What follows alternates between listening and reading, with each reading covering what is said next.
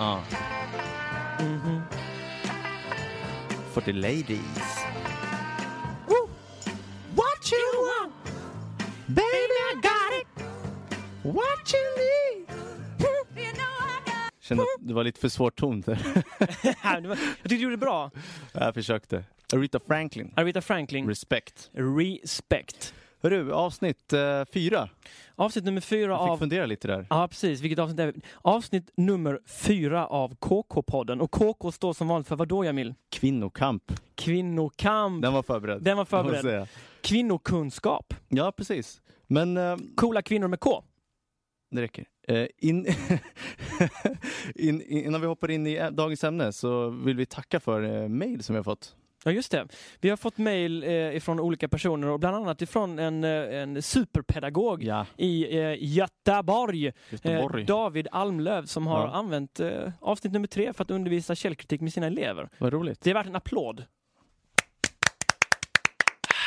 Nej, jag trodde du hade en sån här schysst knapp. Du kunde... Nej, jag har inte det. Jag är inte där än. Men vi tackar naturligtvis David för detta Ja, och vi, vi vill upp, uppmana alla som eh, lyssnar eh, att eh, fortsätta höra av er. Vi tycker det är supertrevligt och jätteroligt. Mm. Eh, och, Verkligen. Och alla likes som vi har fått. ja, alla Ja. likes. Och det är inga ironiska likes som för Nej. The Flat Earth Society, utan Precis. det är, det är naturligtvis allvarligt menade likes. Nej, men det, det är alltid kul att höra från er, så hör gärna av er eller mejla på kaffekungar@gmail.com. Just det. Och idag, vad ska vi prata om idag? Vi ska prata om eh, kvinnohistoria. Just det, Kvinnans roll i historien helt enkelt. kvinnans roll i, i historien och eh, också naturligtvis varför är det så att kvinnan eh, kontinuerligt i alla samhällen, i, o, oberoende av kulturer, Ja. har varit underordnad mannen. Och vi ska lyfta fram såklart eh, kvinnliga superhjältar, vi väljer att kalla dem för superhjältar, Ja, precis. som vi tycker är fantastiska och som förtjänar mer tid i, i spotlighten Ja. helt enkelt. Och så kommer vi också testa. Vi kommer eh, fråga eh, personer, alltså om, om de känner till någon kvinnlig historisk, eh, ja, men viktig person helt enkelt. Ja, precis. Och, eh, och dessutom ringer vi ju faktiskt upp Sveriges kändaste eh, kvinnliga historiker och genusforskare, Ja. Yvonne Hirdman, Ja. och höra vad hon har att säga om Mm. de här Det sakerna blir spännande att höra vad hon säger. Hon har ju, hon har ju diskuterat det här väldigt, väldigt mycket. i väldigt många olika forum. Precis. Jag säger så här, vi kör! Vi kör. Yes, så eh, ja, ämnet är ju naturligtvis historia och man Ja. kan fundera över det där. För vad är det man egentligen säger? Man säger His story. history. Precis. History heter ju historia på engelska Ja. och det blir ju hans historia. Och det kan man ifrågasätta. Kanske borde det vara så att det heter mankind story. Mankind? Eller varför inte her story? Mm. Idag är det ju her story. eller bara story. Eller bara story. lättast. Ja. För historia handlar ju naturligtvis om de mellanmänskliga mötena, om Mm. de roller och funktioner vi människor har spelat och haft i historiens, eh, i, liksom genom historien. Ja. Och det, även ordet människa, män i skor. Boom. Alltså vilka, vilka, vilka grejer vi levererar idag. Ja, det, ja, det är helt otroligt egentligen. Och är ni intresserade av det här med liksom manligt och kvinnligt i språket, Ja. då kan ni kontakta Vanja på Tumba gymnasium. Hon kan jättemycket om detta. Eller Fredrik Lindström för den delen. Eller mig. ja, Nej, jag kan eller, eller. Jamil. Jag kan prata. Du kan prata. Mm. Eh, rent allmänt, oj, där kommer en till. Allmänt. Mm, alla män. Gud, tänk på vad du säger. Jag måste tänka på, det, faktum är så här, vi är, vi, får, vi, måste, vi måste ändå nämna det, vi är medvetna om att det här står vi, två stycken skäggiga killar eh, i våra bästa år och ska prata om kvinnohistoria. Mm. Och här finns ju, det- alltså, det är klart att en och annan kommer säkert eh, eh, liksom rycka håret från huvudet och bli irriterad över detta. Mm.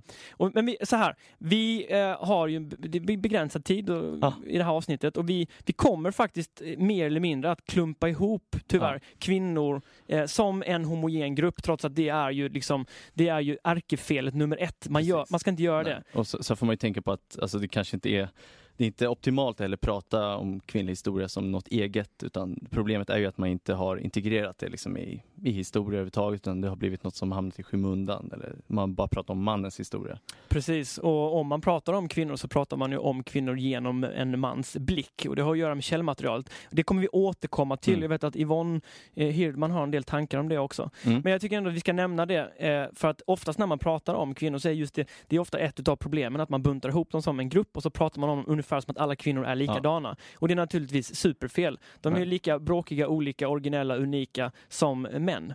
Eh, Mm. eh, de naturligtvis. människor. Det känns, det känns, när jag sa detta nu så känns det faktiskt till och med konstigt att behöva säga det. känns märkligt. Ja. Men eh, så här, eh, du visade ju en undersökning för mig eh, som Mm. gjordes i DN. Ja, precis. Då, då tittar de igenom, jag tror att det var fyra läroböcker, så det är inte jätteomfattande. Men jag tror att det här ändå visar på ett mönster. Mm. Eh, där de tittade på hur ofta kvinnor nämns. Ja, Det kan vara I historieböcker då? ja, precis, en kvinnlig aktör eller liksom något som har med kvinnan att göra. Mm. Ja, och det var 13 procent eh, fördelat på de här fyra böckerna. Mm. Och det visar ju på alltså, problematiken överhuvudtaget att, att kvinnor har en så liten roll enligt läroböckerna i alla fall, eller den historia som förmedlas. Ja. Vi, ska vi, vi har ju faktiskt gjort ett litet experiment. Vi har gått Mm. runt och eh, randomly selected frågat folk Mm. så här. Känner du till någon kvinnlig historisk Mm. figur eller gesta- person, aktör Mm. eh, som du tycker är cool eller som har haft någon betydelse eller liksom bara vem, någon du kan överhuvudtaget. Ska vi lyssna på vad, vad, Mm. Ja. vad säger folket? Jag tänkte bara på det här när du sa randomly selected. Ja, det, det lät ju fel. Det, det brukar jag bli på flygplatsen väldigt ofta. Just det. Och det har Ja. inte att göra med att du är kvinna. Sir, you have been randomly selected. Ja, just det. Va, eh, Yeah, okej. sure. eh, är det i samma rum som förra gången? det är bra. Nej, men vi... eh, Vi lyssnar till vad de säger. Ja, ska vi göra det? Eh, känner jag till någon kvinnlig superhjälte? Jag vet inte. Nej. Nu, så här, spontant så kommer jag inte på någon alls. Rosa Parks, känner jag henne? Eh, nej, det gör jag inte. Marie Curie, Nej, det gör jag inte. Jeanne d'Arc. Ja. Där har du den! Ja, den. Jean d'Arc. Jeanne d'Arc, snyggt. Tack så jättemycket. Jeanne d'Arc och Marie Curie. Det jag kommer på på rak arm, snabbt. Vet du vad, vad de var kända för? Ja, Jeanne d'Arc, hon var ju någon, hon skulle ju leda något krig. Hon hade ju pratat med Gud eller vad det var. Det kommer jag inte riktigt ihåg. Och Marie Curie, hon är ju en vetenskapskvinna. Eh, vad heter det? Curium, eller vad heter det? Crerium. det kan man tro, men polonium, hon var från Polen, eller född i Polen i alla fall. Och radon. Och vad hette hon som skrev Frankenstein? Eh, Harry Jelly. Nej, Mary Jelly! Harry Jelly, you heard it. Ja, Jane Austen är ju en av de viktiga författarna vi har inom feminismen då. Hon har skrivit många böcker från 1800-talet. Marie Curie. Bra. Vad hette hennes man? Han är oviktig. Yes, då fick du höra vår lilla undersökning. Ja, Mm. och eh, faktum är att jag tycker att vi fick ändå fram här flera viktiga namn. Mm. Namn som förtjänar mer spotlight. Eh, Harry Jelly. Ha- exakt. Speciellt den kvinnliga författaren Harry Jelly. Harry Jelly. Vi må, jag vill jag bara lägga till det. Alltså, eh, den här killen är ju, är ju faktiskt en superhjälte han också. Eh, han, han, Mary Shelley menar han naturligtvis Ja, som skrev precis. Frankenstein. Ja. Men det belyser ändå att eh, det är viktigt att Det, exakt. lyfta fram I det här sammanhanget blir det ju märkligt när han gör om ett kvinnonamn till ett mansnamn. Harry Jelly. Harry Jelly. Ja, men det är fint, det är fint. Men eh, vi- de nämner ju några eh, viktiga.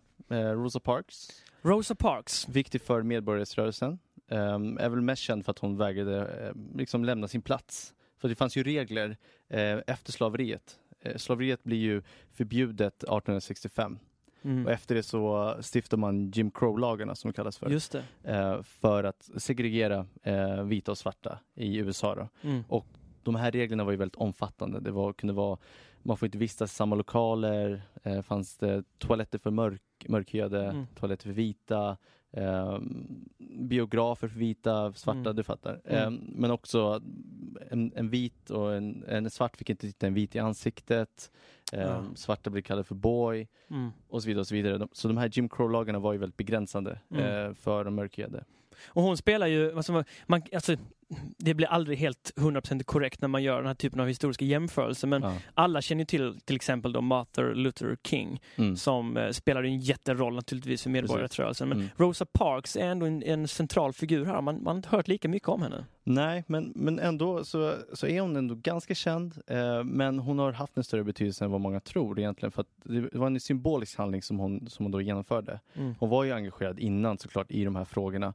Eh, men händelsen eh, är ju kopplad till när hon vägrade lämna sin plats åt en, en vit, Mm. en vit person. För då fanns de här reglerna menar på att om bussen blir full Mm. eh, så ska eh, en mörkhyad lämna företräde åt Mm. eh, en vit. Mm. Och det här vägrar hon. Eh, och för det så blir hon då åtalad. Hon blir gripen innan dess. ehm, och hela, hela den här eh, händelsen startar en rörelse, eller en bojkott helt enkelt, av, Mm. eh, av bussarna.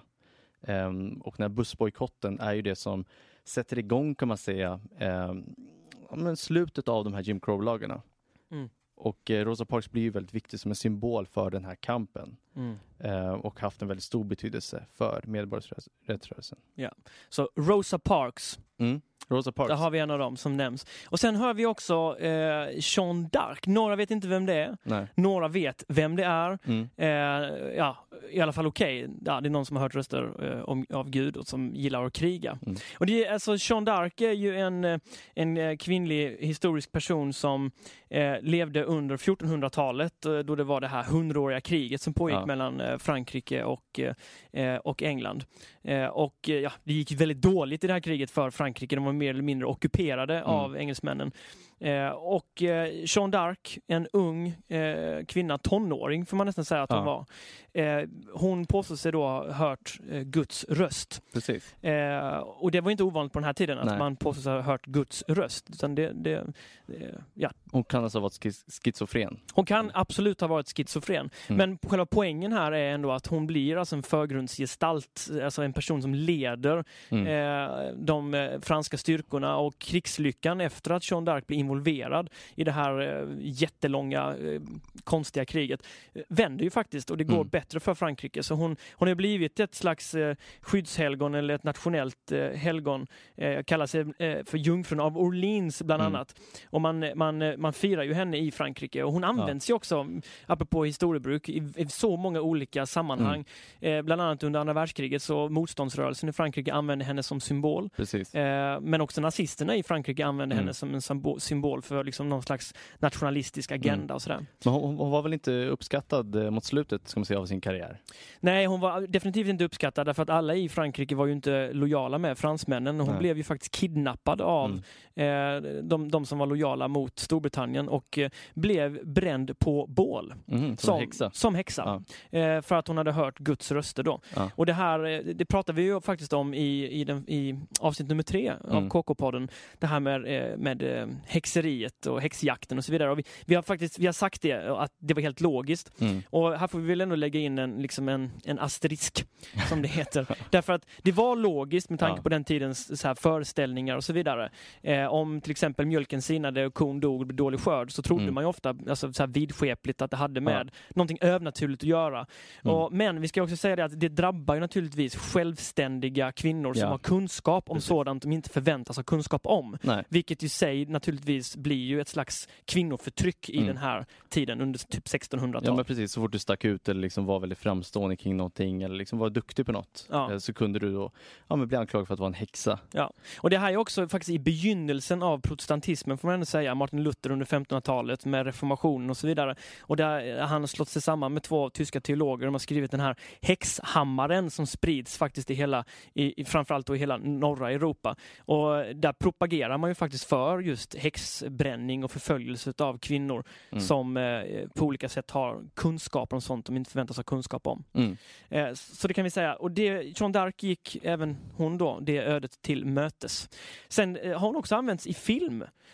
Och apropå det här med hur man framställer män och kvinnor Mm. kopplat till, till kön.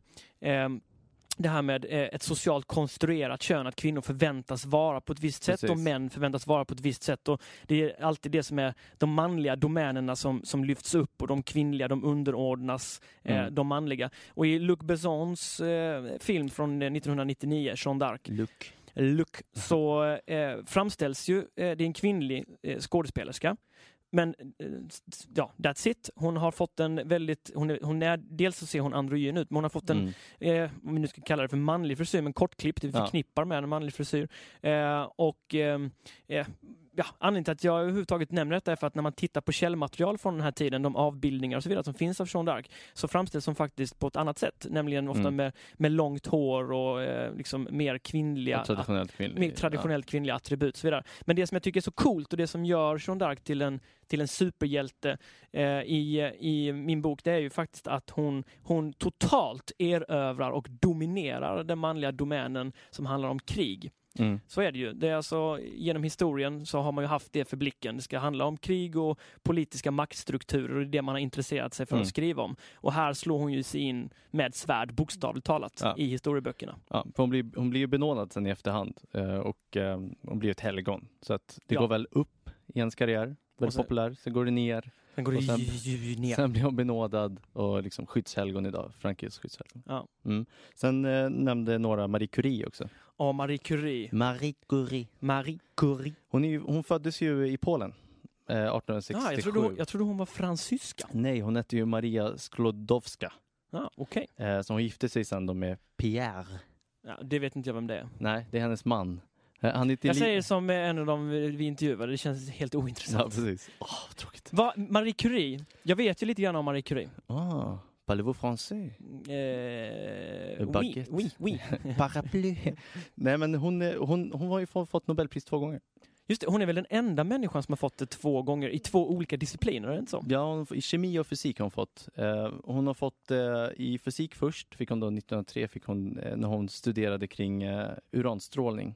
Mm. fick hon det. Eh, och sen så fick hon då 1911 eh, i kemi, för då kom hon på eh, polonium och radium. Alltså under samma år, vilket är helt fantastiskt. Jättekul. Du, så- du nämner ju faktiskt i intervjun här, så säger du radon. Radon. KK-podden står inte bakom uttalandet att Marie Curie upptäckte radon.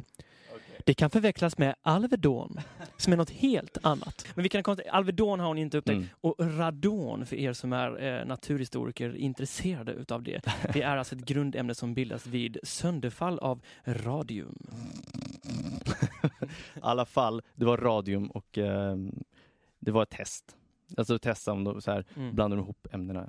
Ja. Hon- gick också ett ganska grymt öde till mötes. Ja, tyvärr. Alltså, eh, hon dog av strålning. Eh, Mm. Som hon inte kände till då, tror jag i alla fall, Mm. trots att hon hade forskat kring det innan. Så hon dog i blodcancer som man då tror har något med ja, men den strålning som hon utsattes för. Tänk om hon kände till det, vilken sjuhelvetes uppoffring liksom. Jag Mm. gör det här ändå. Mm. Ja, det, är- det är ett mod i så fall. Ja, det, alltså Rosa Parks och Jeanne d'Arc, de visade också prov på Mm. mod liksom med livet som insats. Mm. Det kan man säga rent generellt faktiskt om kvinnor genom historien. Och nu, nu generaliserar jag igen och pratar om kvinnor som en grupp. Men kvinnor har ju den biologiska eh, liksom, förmågan, de föder barn. Mm. Och under eh, den längsta delen av vår historia, mänsklighetens historia, så var ju att föda barn förknippat med livsfara. Mm.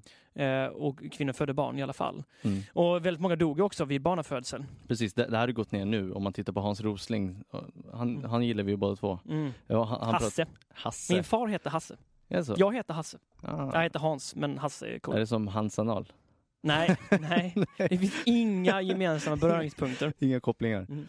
Mm, vad pratar du om? Mm, ja du, Hans Rosling och Just det. barnadödlighet. just det. Eh, Män är så ointressanta i den här podden Mm. så vi glömmer bort vad det är vi pratar om när vi jag är så nämner det. trött på män. Men, eh, män, det är så här, det är liksom, Sluta säga män. sluta, män. Eh, så här, jag tänkte, kommer du ihåg, du kanske inte kommer ihåg detta, men jag tror det var, alltså det var i början av Nej, det kanske inte var i början av 2000-talet, men det var under 2000-talet, eh, någon gång 2010, 2011, 2012, där någonstans Mm. kanske. Ja, det är inte så jättelänge sedan. Då var det ju en, en reklam som gick på eh, tv, eh, frekvent på tv, som eh, var sanktionerad av EU, som hette så här, Science It's a Girl Thing. Ah. Såg du den reklamen någon gång? Nej, jag har sett den. Alltså, vi, alltså jag tycker så här, vi jag, vill- jag, vill, jag vill säga några välvalda ord om den här skitreklamen. eh, kan vi inte spela upp den? Okej, ja. Ja. Okej. Är det, är en video också antar jag? Vi lägger ut videon på vår Facebook så ni kan se den, men vi spelar upp eh, eh, musiken från videon. It's a girl thing.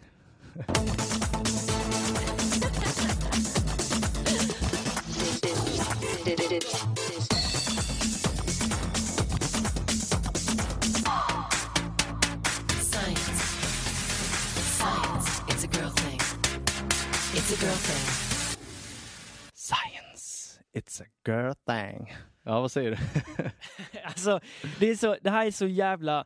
äh, nu svär jag. Mm. Eh, vi, det står ju i vår beskrivning att det är en clean podd. Jag vet inte om det är efter Thomas besök. Men så här, så här, det här är ju helt sjukt. Det här är ju, det här är ju, Mm. alltså det börjar alltså med, ni som går in och tittar på den här videon, gör gärna det. Det börjar alltså med, med liksom tre stycken typ fotomodeller i högklackat och Mm. kort kjol som kommer promenerande och så sitter det en man i vit labbrock och tittar i ett mikroskop. Lite lurigt sådär. Lite, så här, lite lurigt. Och så, typ, så ser han de här kvinnorna och så tittar han upp i mikroskopet och, och så kommer det fram så läppstift och så här, massor med rosa färger. Så här. Den här reklamen är könad. Oh, Mm. vad betyder det? Nu, nu droppar vi det ordet. Jo men så här, på engelskan heter det ju, alltså socialt kön, heter, man kallar man säger gender helt enkelt. Gendered. Ja. Och det finns ett adjektiv där, gendered. Mm. Eh, vi har ingenting på svenska där. Eh, vi slår ett slag för könad. Att bli könad eller? Nej, du gillar att bli könad. så, nej, så, så här, klipp, vi klipper det. Vi klipper det. Eh, Eller så gör vi inte det. Men, så, så, här, så, här, nej men så här är nu får du skärpa dig. Så här, så här är det faktiskt. Alltså, eh, alla de, de här, man, kan- man kan naturligtvis använda eh, eh, en, mängd andra eh, begrepp för detta, men jag tycker ingen är lika bra som eh, könad eftersom eh, att det ger en, någonstans en ungdomlig prägel på det. Men man Mm. behöver den här typen av begrepp som ligger Mm. liksom skönt i munnen. Bagdad-Bobba. Bagdad-Bobba. Man skulle kunna säga genusifierad, genuspräglad, könskodad. Så här, Men det Mm. låter så sterilt och Mm. vetenskapligt. Lång Jag gillar, jag gillar könad. Mm. Därför att det är så här, om man pratar till exempel färger. Så här, Mm. om man frågar män eh, eller, och kvinnor generellt, så här, vad gillar du för färger? Så svarar Mm. män ofta så här, de mörkare tonerna, Ja. så här, blå, svart, grön. så här. Eh, Medan kvinnor tenderar att svara de mer så här, lju- ljusa färgerna. Ja. Och, färger är ju liksom ingenting. Mm. Det är liksom ljusvågor. Ja. Eh, Typ sådär. Och då, då menar jag på så här. När eh, man säger till exempel så här, rosa det är en, en kvinnlig färg. Mm. Då har man könat färgen. Mm. Mm. Det, är, det är ett bra begrepp. Jag tror jag ska börja använda det. Jag ska Mm. komma hem och använda könad. Då kan man säga i olika sammanhang så här, bara fan vad könat kan man Mm. säga. När man märker så här, nu, nu är du helt ute och cyklar här. Du liksom Mm. blandar ihop så här biologi med socialt konstruerat kön. Mm. Nu könar du den här Ja. grejen. Jag har faktiskt ett exempel på det här, för jag, jag kommer inte ihåg i vilket sammanhang jag, jag fick läsa om det här. Jag tror att det var Facebook, någon som hade delat något inlägg, någon Mm. pappa. Eh, han hade haft en son som älskade rosa. Mm. Eh, han hade liksom allting i rosa. Mm. Eh, och så en dag då så hade han eh, liksom tjatat till sig en cykel i rosa Mm. eh, som han då väldigt glatt tog till skolan. Mm. Eh, och sen när han kom hem Mm. efter en dag i skolan eh, så slängde han cykeln så att jag hatar den här cykeln. Det, Mm. det är en jätteful cykel. Så jävla tragiskt. Mm. Och det visar ändå, det är ett tydligt exempel på könad, för antagligen då så har ju han blivit retad för Mm. färgen rosa och då Mm. har han liksom han skolats in i att ja men rosa det är tjejigt och jag är en kille.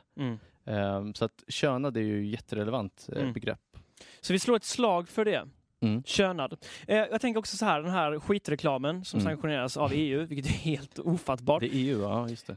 Eh, eh, jag, tror, jag tror till och med att den blev ju anmäld för så här könsdiskriminering och liknande. Eh, men, eller sexistisk kanske då. Mm. Men de bara så här sket i den anmälning utan Mm. motivering. Eh, vilket ju i sig är också helt, helt galet. Ja. Men så här, vad hade Marie Curie? Förmodligen en av världens absolut Mm. liksom, mest skillade vetenskapspersonligheter genom tiderna. Mm. Vad hade hon sagt om den här reklamen tror du? fucking ridiculous! Get your fucking shit straight! Jag tror att Jean d'Arc hade tagit fram sitt svärd och liksom huggit sönder hela studion. It's ridiculous! Ja, Något sånt ja, Nej. Nej men könad, vi slår ett slag för det begreppet och Ja. börjar använda det. definitivt. Ja, så frågan är så här, varför har då mannen haft den här rollen, den här framträdande rollen? Vad, Mm. vad kan man se historiskt för att förklara eh, ja, men den situationen vi befinner oss i idag? Alltså, jag, jag, jag tror att man, man måste börja någonstans och ställa sig frågan hur har, hur har, hur har kvinnans roll sett ut eh, Mm. genom historien? Mm. Och vi påminner igen då lyssnarna att så här, vi pratar inte om biologiskt kön, utan Nej, vi pratar socialt. om socialt Mm. konstruerat Precis. kön. Det som kallas för genus. Och så här, kvinnans, jag tycker det här, det här tycker jag någonstans är liksom det fundamentala. Och det, Mm. här, det här stör mig, det här retar jag mig på mer än kanske någonting annat. Mm. Eh, och så här, ofta så lyfts eh, orättvisor fram i vår historia och vi kan läsa om dem i våra historieböcker och så vidare. Det handlar om allt från förintelsen till hur, hur, liksom så här, eh, hur man har behandlat eh, stora Ja. delar av Afrikas befolkning med slaveriet och så vidare. Och det, det liksom görs jättemycket om detta.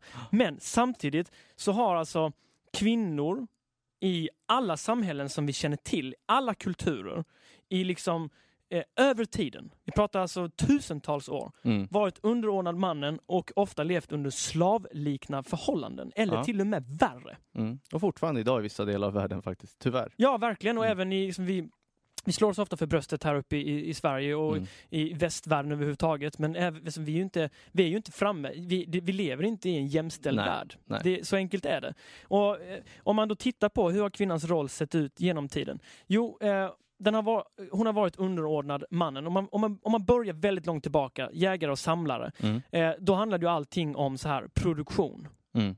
eh, så här, hur ska vi överleva som grupp? Då hade könen en någorlunda, eh, liksom jäm, någorlunda jämställd arbetsfördelning. Eh, man var exakt lika viktiga i Mm. produktionen för överlevnad. Eh, och man samlade grejer och så. Det var deras, alltså arbetet var deras lika. Exakt. Mm. Men sen så när vi, när vi liksom rör oss framåt i historien och vi blir bofasta för sådär en, en en 13 till 10 000 år sedan, då händer någonting med fördelningen av vad män och kvinnor gör. Mm. Det kan vara kopplat till biologiska skillnader i kön som styrka och barnafödande. Eh, mest sannolikt har det inte så mycket att göra med den biologiska styrkefaktorn, Nej. utan har nog mer att göra med att man föder barn. För det är ett Mm. sätt att, att överleva, att hålla gruppen konstant i ett visst antal. Och man måste föda Mm. barn och barn, att föda var livsfarligt.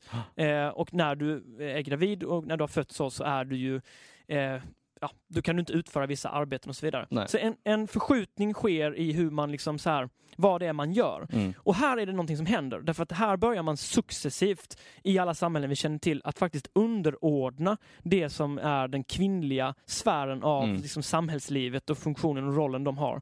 Eh, och man upphöjer den manliga, så att vara, me- att vara mer värdefull Mm. än vad det kvinnliga är. Mm. Och sen, har- det här, det här påbörjades ju alltså för så länge sedan så att sen genom historien så har det här liksom på något sätt normaliserats. Och Mm. många går runt med uppfattningen att det här är liksom eh, biologiskt betingat. Mm. Det är så det är liksom. Det är så det är. Och rör vi oss framåt liksom när, när vi börjar prata om så här, eh, de, när de stora världsreligionerna kommer in i spel, Mm. eh, så fanns det ju svar till exempel ifrån, från kyrkan och första Moseboken att Mm. jo men vadå, kvinnan är ju skapt för att lyda mannen, gjord av Adams revben. Ja, och, precis. Så ja, en, och, en tydlig ordning liksom enligt den religiösa Precis, förklaringen. så man hittar ju liksom på de här sakerna för att eh, på något sätt för, alltså behålla eh, Mm. de här positionerna Mm. som män och kvinnor då har fått. Man särskiljer könen och så eh, liksom underordnas eh, eh, liksom, kvinnan då liksom, mm, Ja, med, med, alltså otroligt stränga medel. Mm. Man är inte myndig, man har inte rätt att liksom vistas var man vill, man har, man, eh, eh, man har inte rätt att, eh, i, många, i många samhällen har man inte rätt att ärva, du har inte rätt att Nej. bestämma över dig själv, du kan säljas, du bestämmer inte när du ska gifta dig eh, och så vidare och så vidare. Mm. Så vart, eh, vart vänder det någonstans? Alltså, det finns ju några vändpunkter eh, över tiden. Alltså om man tittar på till exempel under eh, romartiden mm. eh, och, och man tittar på de, eh, det som romarna kallar för germaner och kelter som levde i, i norra Europa. Mm. Där fanns det ju faktiskt eh, eh, samhällen där kvinnor hade en mer framträdande roll, var med och deltog i strid och kunde Mm. bestämma och ärva och saker och så. Men de var fortfarande underordnade männen. Detsamma gäller också för eh, eh, tidiga muslimska områden. Ja, när precis. Koranen fick eh, liksom, eh, Mm. sprängkraft, genomslag. För att Koranen, eh, eh, så som man tolkar den då i alla fall, jämställde ju könen. Ett Mm. exempel på det är till exempel att eh, om man och kvinna lever ihop och någon, någon begår otrohet Mm. så straffas båda med döden. I, i de, i de, vilket ju är hemskt naturligtvis. Men det är jämställt. Ja. Och, och i de kristna samhällena så var det naturligtvis bara kvinnan som straffades, inte Mm. mannen. Precis. Eh, så där har vi några exempel på det. Men egentligen så vänder det ju inte förrän vi är framme vid vid eh, alltså 1800-tal. Ja. För det som händer där, det är ju industriella revolutionen. Kan Ja. man säga. Kan man, alltså, det på grund av det så blir ju, får ju kvinnan kan man säga, en annan roll i samhället. Börjar liksom komma ut i arbetslivet. För det blir inte jämställt, men liksom får en helt annan roll. Mm. Eh, och kan på så sätt också organi- organisera sig själva. Liksom, det blir olika grupper, kvinnogrupper och liksom kampen kan man säga blir, blir tydligare. Ja, precis. Och det är ju det är här som många stora eh, kvinnliga tänkare Mm. också faktiskt, eh, hur de lyckas med det är ju, är ju liksom beyond me egentligen. Ja. Men de lyckas slå sig in på den här extremt Mm. mansdominerade arenan. Därför Mm. att tänka, att vara kreativ, att syssla med politik, så här, det var uteslutande manliga domäner. Precis. Där hade kvinnan ingen plats. Nej. Men här finns ändå, jag tänker på Mary Wollstonecraft som skrev Till försvar för kvinnans rättigheter. Mm. enormt genomslag. Och sen kommer det flera, eh, i- liksom från 1800-talet och framåt, Mm. flera, flera eh, kvinnliga tänkare. Men det här står ju inte obesvarat. Eh, vi snackar alltså 1700-tal och så 1800-tal med industrialisering. Upplysningen som sker under 1700-talet, där förkastar man mycket av de religiösa sanningar Mm. som liksom man har trott på och liksom så. Men då kommer ju då, så här, okej, då använder vi inte religionen för Nej, att förtrycka Då kvinnan. byter vi. Liksom. Då byter vi bara förtryckarinstrument och det, då använder man ju Charles Darwin Mm. och evolutionsteorin. Och sa liksom att nej men Science. It's science, it's not a girl thing, Nej, uh, it's a man thing, uh, typ sitt plats, Ja. uh, gör som du blir tillsagd. Mm. Och så sa han, nej men vadå, enligt evolutionsteorin så är det så att kvinnor är helt enkelt biologiskt utrustade med så här, Mm, svagsinthet och de, de kan sköta om barn och så här, Mm. det, det är det de är begåvade med. Och folk tror ju fortfarande på Mm. detta. Folk har ju inte riktigt, alltså nu säger jag folk generaliserar grovt, men det finns alltså fortfarande människor som fortfarande tror på de Mm. Ja. här sakerna. Ja, alltså, tror du, om det är folk som tror på att jorden är platt så tror jag att folk tror på det här också. Ja, ja det finns mycket att irritera sig över. Ja, lugna ner dig nu. Ja, ja, men jag blir lite upprörd faktiskt. Jag tycker att detta är, det är, alltså, det är helt otroligt. Och sen har vi ju naturligtvis när kvinnokampen börjar på allvar, den kvinnliga Mm. emancipationen, eh, med eh, Ellen Key och Emily Precis. Pankhurst och suffragetter och man kämpar framförallt då för, för att få de här rättigheterna Ja. som John Locke formulerar i ja, de naturliga rättigheterna, rätten till liv, rätten till egendom, rätten till att få vara med i det politiska Frihet. livet Mm. och, och frihet och så vidare. För att eh, kvinnans rösträtt i Sverige, den röstas ju igenom 1919. Ja. Och första gången som kvinnor får rösta är 1921. I Sverige. Mm. Vilket inte är eh, så jättelänge sedan om man tänker efter. Nej, verkligen inte. Och det, där har vi lite ett svar av liksom varför kvinnan inte haft en framträdande roll. För har man inte sett kvinnan som liksom kunnig nog att kunna rösta Mm. så kommer det såklart att återspegla sig själv i historieskrivningen. Alltså Mm. har kvinnan setts på det sättet så kommer det också det liksom genomsyra Mm. det man förmedlar från en viss tid. Liksom. Ja. Där kvinnan har en annan roll. Ni behöver alltså inte ta oss på orden här. Gör det gärna. Ja, jag gärna det. Men jag tycker så här, vi ringer upp en av Sveriges främsta kvinnliga historiker och Mm. genusforskare. Kanske inte, jag vet inte om hon är skickligast. Vi har ju tidigare utnämnt Dick till... Tror, Men tror Dick gillar det här könade? Dick, jag tror Dick, Dick, Dick gillar det könade, det tror jag. Och hör vad hon har att säga om varför det ser ut så här. Yvonne Hydman. Yvonne Hyrdman. Yes. Har henne på speed dial. Jag har henne på speed dial. Trycker du på min speed, Ja, trycker du på speed dial där? Vi ringer upp henne.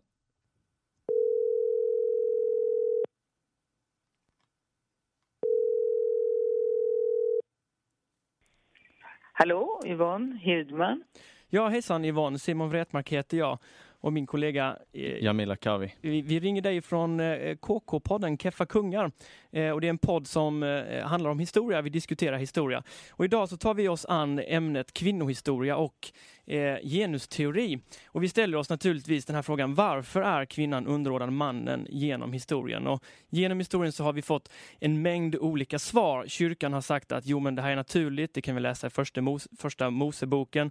Och eh, under 1800-talet så gav biologin oss svaret via Charles Darwin att jo, men det är naturligt. Kvinnan har helt enkelt fått vissa egenskaper som att vara mer omhändertagen och så vidare. Och det här är egentligen ingenting man kan ifrågasätta.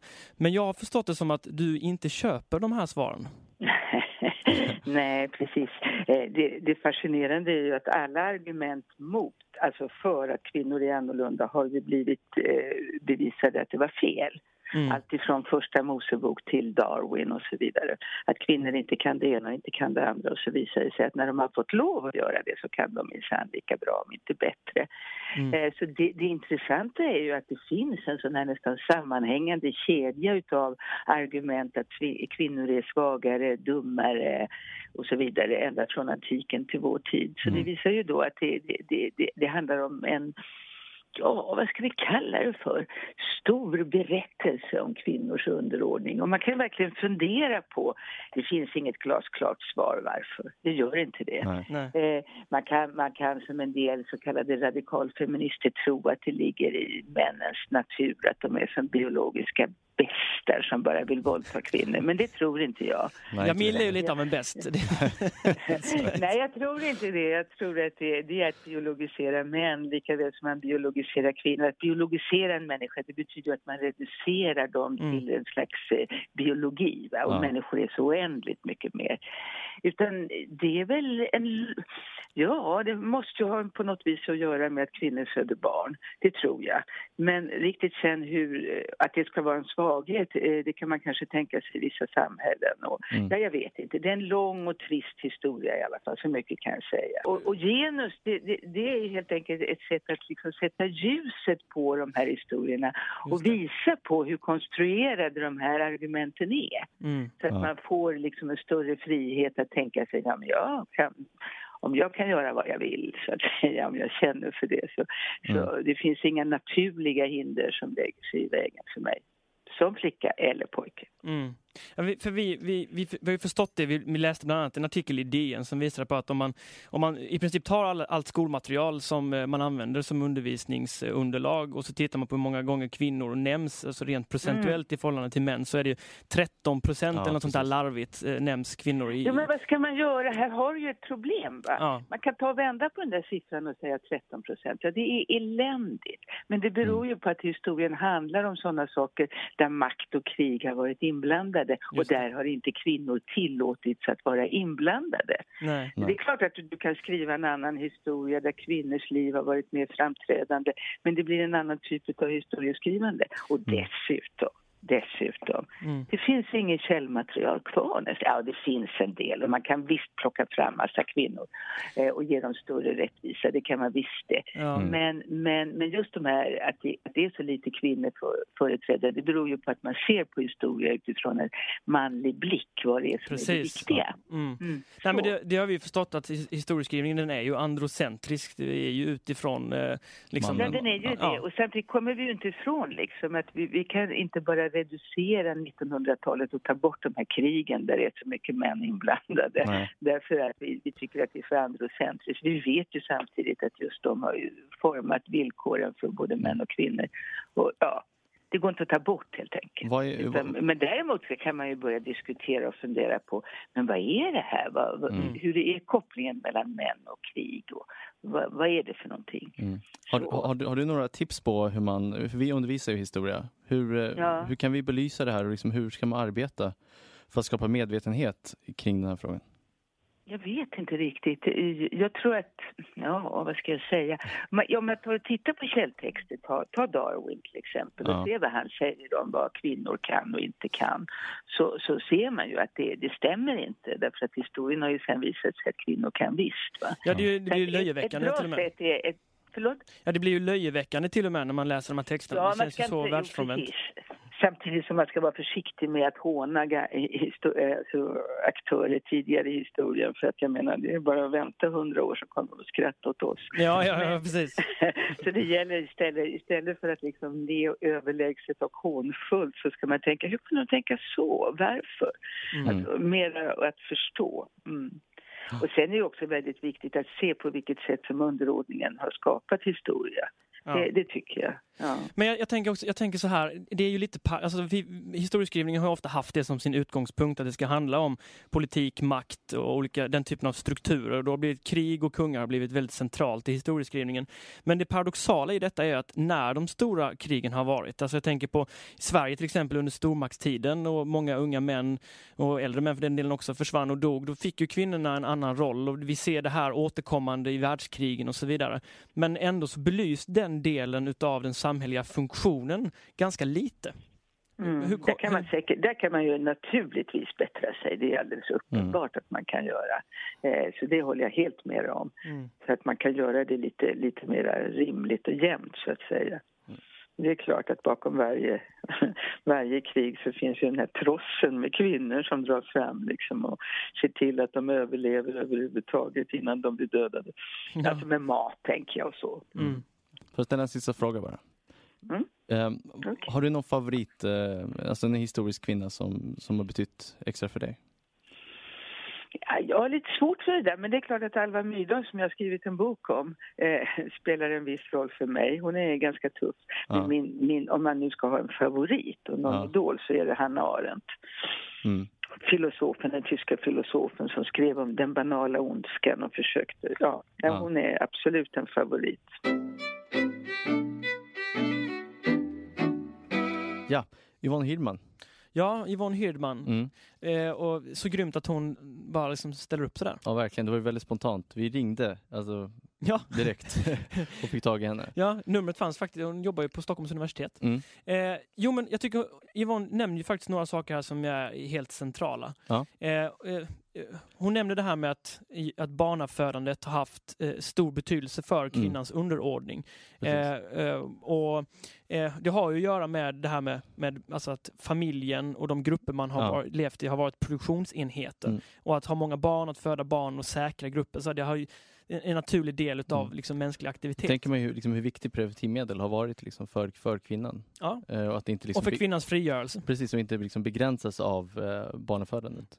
Och sen nämner hon ju det här också med alltså att eh, vi nämner ett komplicerat begrepp där, Mm. androcentrisk. Och vad det betyder egentligen är alltså att historien är alltså skriven ur ett manligt perspektiv. Tvärtom är gynocentriskt. Precis, Då då är det som ett kvinnligt perspektiv. Och här finns det ett problem och eh, jag förstår alla de som inte vill kännas vid detta men vi, som, om, man, om, man så här, om man skalar av hela så här känsloskalan, man tar bort det, alla känslor och så Mm. rent så här eh, försöker man så här rent vetenskapligt attackera detta, då är det ju faktiskt så att mm, i princip eh, alla de källor som, som står till buds och som vi har undersökt och så vidare, eh, som historiker, de är skrivna av män för män. Precis. Eh, och när vi då undersöker kvinnans roll så undersöker vi ju kvinnans roll genom mannens blick och det ställer vissa problem. Mm. Vi kan inte heller bara så här, låtsas om som att de här källorna inte existerar eller Nej. hitta på egna. Så, här. så det här reser ju ett problem. Men sen nämner hon ju faktiskt att man kan göra oerhört mycket mer än vad som görs. Mm. Och det tycker jag är det man ska ta fasta på eh, när, hon, säger det. Därför att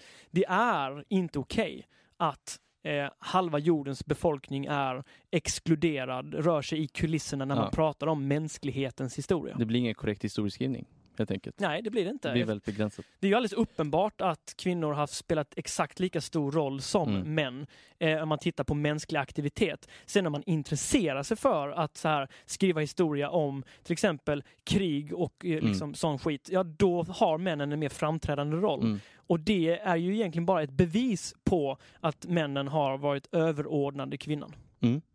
Intressant. genom historien. Ja.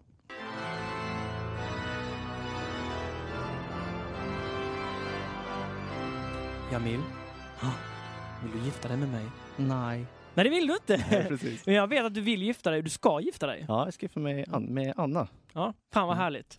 Och jag vet att du också ska gifta dig. Jag ska gifta mig med Therese. Ja. Det är korrekt. Vi gifte oss nästan samtidigt. Mm. Varför pratar vi om giftermål förresten? Det är trevligt. Mysigt. Ja. Och det är väldigt aktuellt nu i sommar. Väldigt många gifter sig, traditionellt i alla fall, eller vanligtvis under sommaren. Ja, och sen är det också det här med att när man pratar giftermål så är det ju rätt tyngt utav traditioner. Mm. Och en del av de här traditionerna har ju att göra med manligt och kvinnligt. Ja, alltså när jag och Anna satt och planerade vårt bröllop och liksom hur vi skulle göra och sådär så kändes det ganska självklart i början. Ja, men Anna skulle gå längs altargången eh, med hennes pappa och så skulle liksom jag stå där med mina best man och så skulle Mm. jag ja, men, ta över liksom, ansvaret.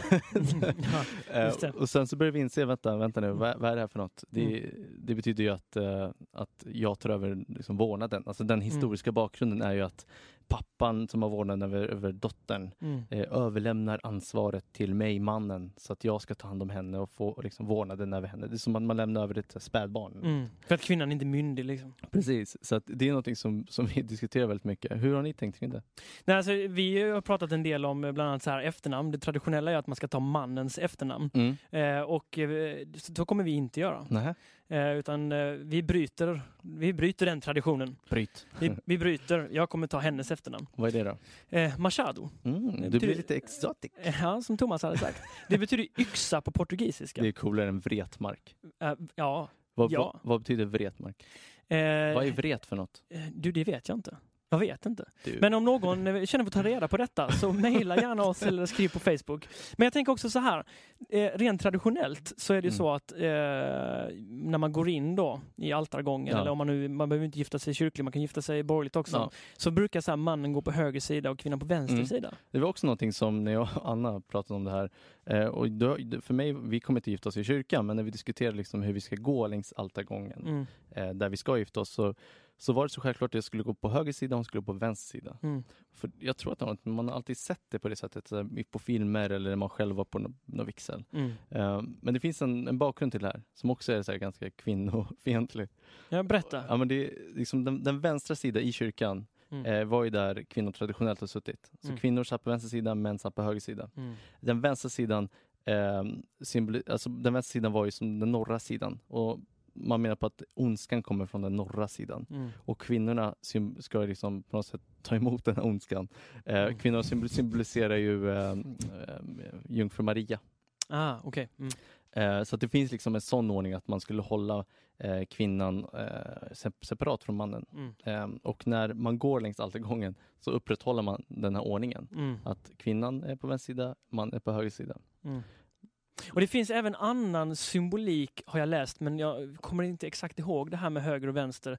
Bland annat då att Jesus lutar ofta huvudet mot höger axel och Mm. det finns statyer på kungligheter som ofta tittar åt höger och så här. Om det är någon, vi kan, kan vi inte lämna den frågan lite öppet? Om det är någon som intresserar sig för så Ja. här symbolik Ja. kopplat till då eh, Höger sida. höger sida, eh, eller typ så här vad det kan ha för typ av betydelse, Mm. så skriv gärna till oss om detta. Mm. För det vore sjukt spännande att få, få läsa mer om. Väldigt smalt ämne men kanske någon som har doktorerat i den högra sidan vänstra sidan i kyrkan. Ja, kanske. Jag, jag kom på en till grej. Mm. Det här med morgongåva. Mm. Eh, det har jag också diskuterat väldigt mycket. Mm. Och Anna har, ju Jag undrar vad jag kommer få. Anna har ju väldigt stora förväntningar på den här morgongåvan. Eh, Vadå, är det inte... Ska inte va? Nej, det är mannen som ger morgongåvan. Ah, Ehm, det kan ju vara trevligt och fint sådär, man ger en gåva. Oftast är det smycke. Mm. Det ska vara något dyrt. varför gör man det? Varför ger man morgongåva? Alltså det kanske, det, anledningen har ju ändrats kan man säga. Tidigare var det för att eh, man ger gåvan som en sorts så här, försäkran. Om jag skulle dö eller om jag skulle lämna dig så har du något att sälja så du kan försörja dig själv. Mm. Ehm, idag är det ju kanske inte så, hoppas jag i alla fall. Ehm, men det är den liksom, historiska bakgrunden. Så det här har jag liksom stenhårt jobbat för. jag kan inte köpa något dyrt, jag måste något billigt. För jag vill liksom inte förtrycka dig. Det är liksom så jag har lagt fram det. Bra Jamil, bra. Så är det ju. Det går Men- bra för dig. Ja, men det, vet, det gäller att ha historiekunnande, kan man använda på rätt sätt. Mm. Ehm, men en som jag inte vill tumma på, Mm. alltså man kan inte förändra för mycket, det är ju det här med att brudens far ska betala.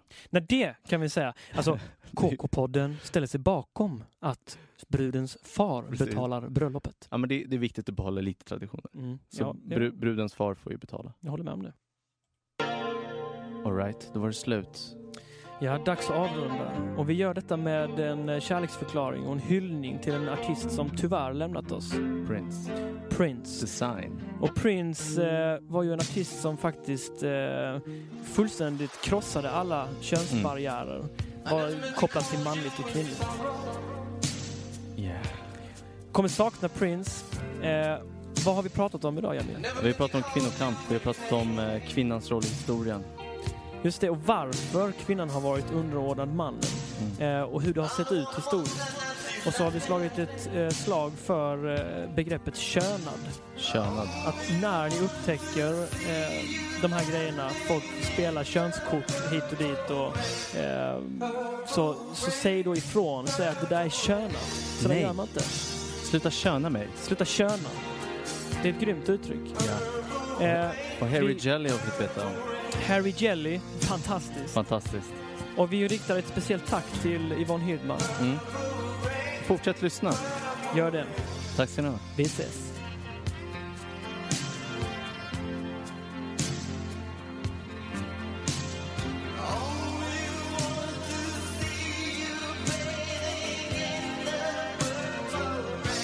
I never wanna be your weekend lover.